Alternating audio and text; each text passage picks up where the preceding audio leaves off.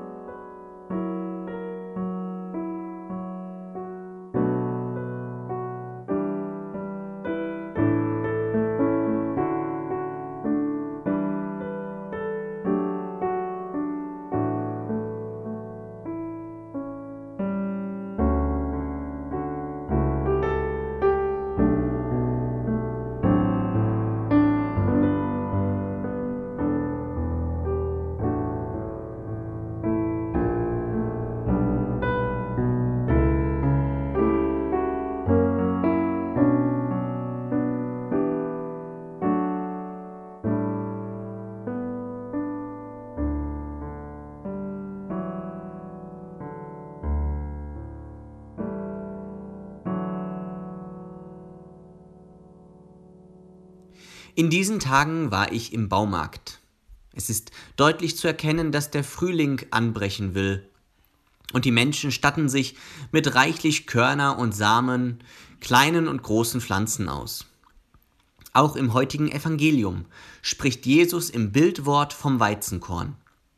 Dort heißt es, wenn das Weizenkorn nicht in die Erde fällt und stirbt, bleibt es allein. Wenn es aber stirbt, bringt es reiche Frucht. Jesus wählt dieses Bild des Weizenkorns in seiner letzten öffentlichen Rede. Dabei richtet sich Jesus nicht nur an das klassische jüdische Gottesvolk, sondern auch an die Griechen, die Nichtjuden. Aus dem heiligen Evangelium nach Johannes. Auch einige Griechen waren anwesend. Sie gehörten zu den Pilgern, die beim Pascha-Fest in Jerusalem Gott anbeten wollten. Sie traten an Philippus heran, der aus Bethsaida in Galiläa stammte, und baten ihn, Herr, wir möchten Jesus sehen. Philippus ging und sagte es Andreas. Andreas und Philippus gingen und sagten es Jesus. Jesus aber antwortete ihnen, Die Stunde ist gekommen, dass der Menschensohn verherrlicht wird. Amen, Amen, ich sage euch, wenn das Weizenkorn nicht in die Erde fällt und stirbt, bleibt es allein. Wenn es aber stirbt, bringt es reiche Frucht. Wer sein Leben liebt, verliert es.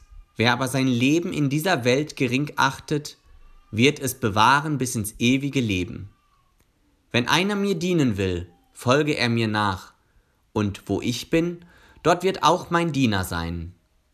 Wenn einer mir dient, wird der Vater ihn ehren. Jetzt ist meine Seele erschüttert. Was soll ich sagen? Vater, rette mich aus dieser Stunde? Aber deshalb bin ich doch in diese Stunde gekommen. Vater, verherrliche deinen Namen. Da kam eine Stimme vom Himmel. Ich habe ihn schon verherrlicht und werde ihn wieder verherrlichen. Die Menge, die dabei stand und das hörte, sagte, es hat gedonnert. Andere sagten, ein Engel hat zu ihm geredet. Jesus antwortete und sagte, Nicht mir galt diese Stimme, sondern euch. Jetzt wird Gericht gehalten über diese Welt. Jetzt wird der Herrscher dieser Welt hinausgeworfen werden. Und ich, wenn ich über die Erde erhöht bin, werde alle zu mir ziehen. Das sagte er, um anzudeuten, auf welche Weise er sterben werde.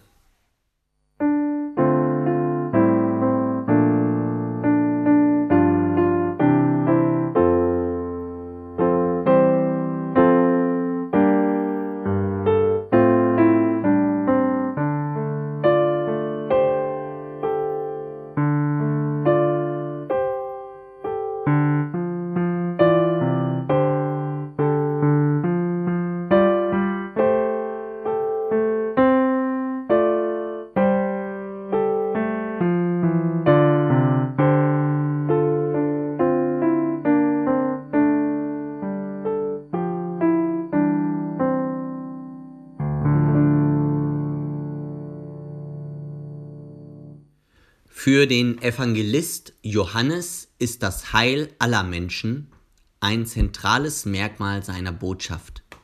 Für ihn ist klar, dass die Beziehung Gottes allen Menschen gilt, ganz gleich welcher Nation oder religiösen Zugehörigkeit sie sind.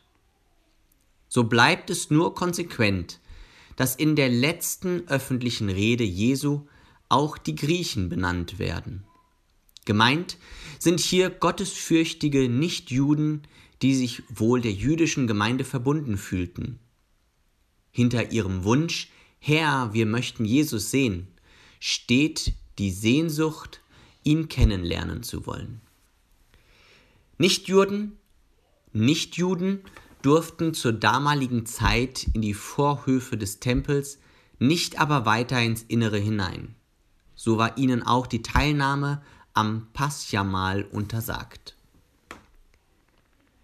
Wenn wir an Karfreitag aussagen, dass Jesus für uns alle gestorben ist, dann finden wir bereits hierfür hier die Grundlage.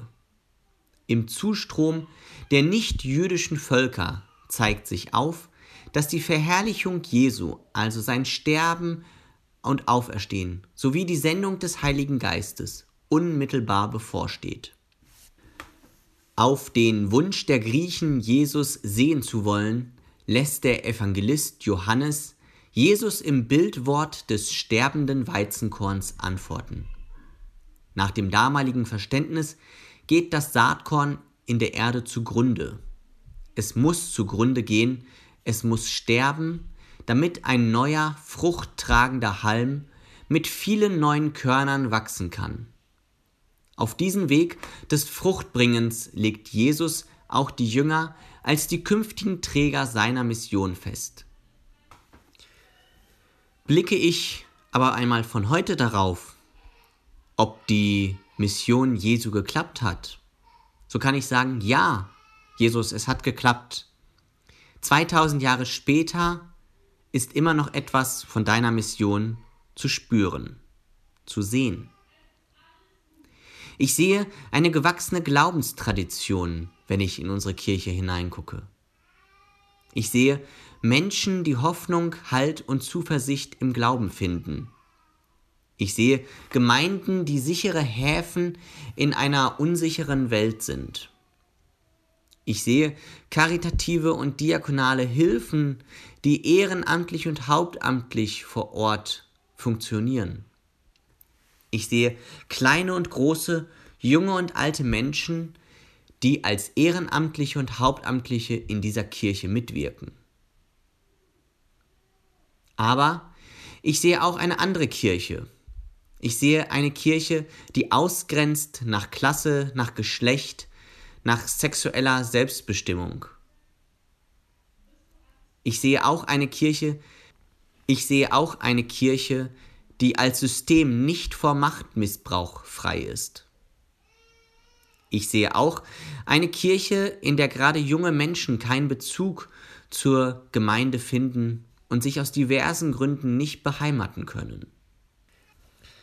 Ich sehe auch eine Kirche, eine Weltkirche, die sich mit ihrem Zentralismus immer mehr von der Lebensrealität vieler Menschen entfernt.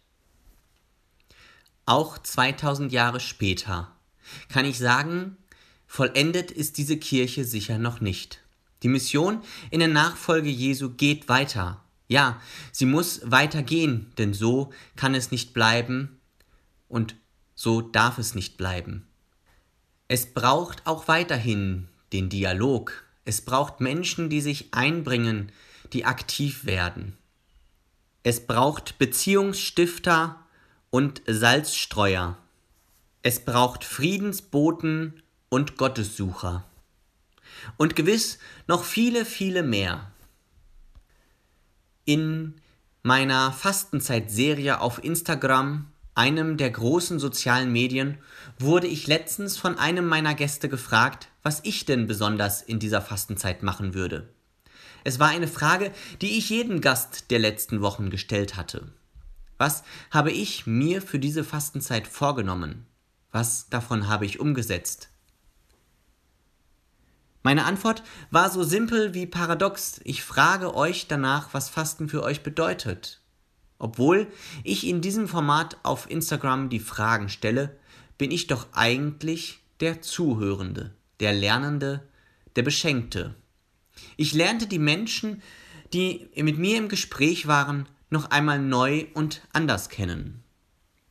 Heute möchte ich Sie ermutigen, Fragen zu stellen, und sich von den Antworten der anderen beschenken zu lassen.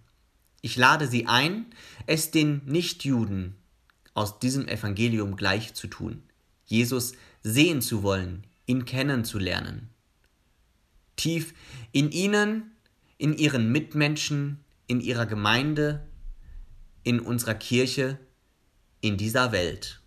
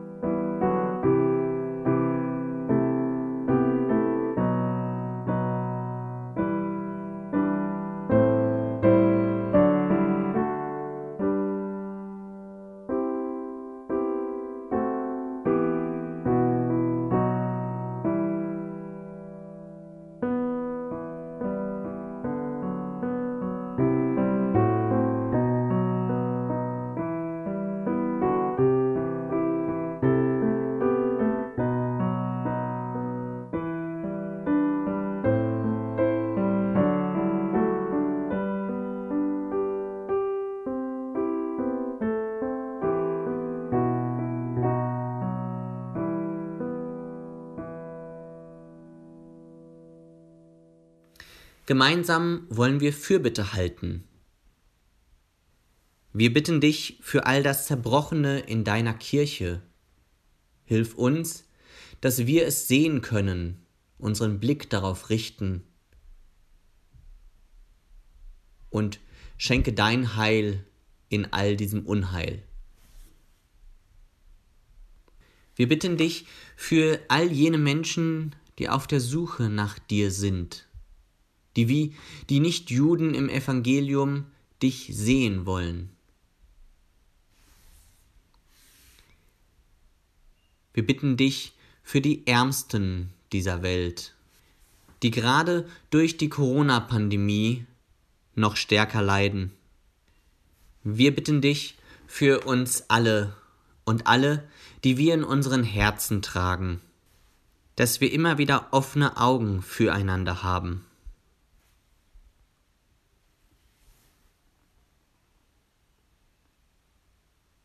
Guter Gott, du hörst unsere ausgesprochenen und unausgesprochenen Bitten.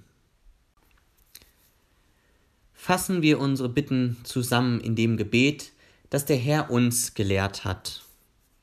Vater unser im Himmel, geheiligt werde dein Name, dein Reich komme, dein Wille geschehe, wie im Himmel so auf Erden. Unser tägliches Brot gib uns heute und vergib uns unsere Schuld, wie auch wir vergeben unseren Schuldigern.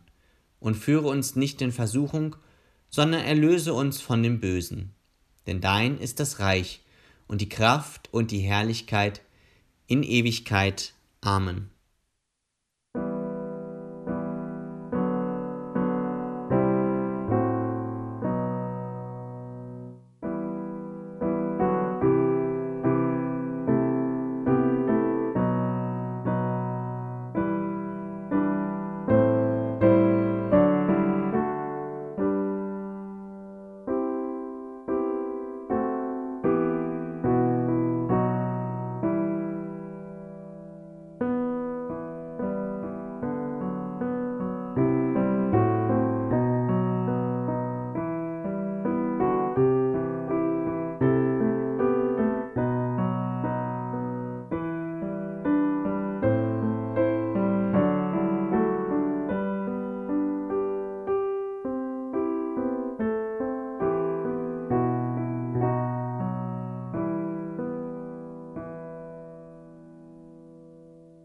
Lassen Sie uns mit dem Segen des Allmächtigen beschenken. Der Herr segne uns und behüte uns. Der Herr lasse sein Angesicht über uns leuchten und sei uns gnädig. Der Herr wende uns sein Angesicht zu und schenke uns seinen Frieden. Und der Segen des allmächtigen Gottes, des Vaters und des Sohnes und des Heiligen Geistes komme auf uns herab und bleibe bei uns alle Zeit. Amen. Am Ende der heutigen Hörkirche bleibt mir nur Tschüss zu sagen. Nehmen Sie die Gedanken aus dem Evangelium mit in Ihre neue Woche. Nehmen Sie die Sehnsucht der Nichtjuden, der Griechen aus dem Evangelium mit in Ihren Alltag hinein. Seien Sie Gottes Sucher in dieser Fastenzeit. Nächste Woche begrüßt Sie hier meine Kollegin Angelika Schäfer und ich wünsche Ihnen eine gute Zeit. Bleiben Sie gesund.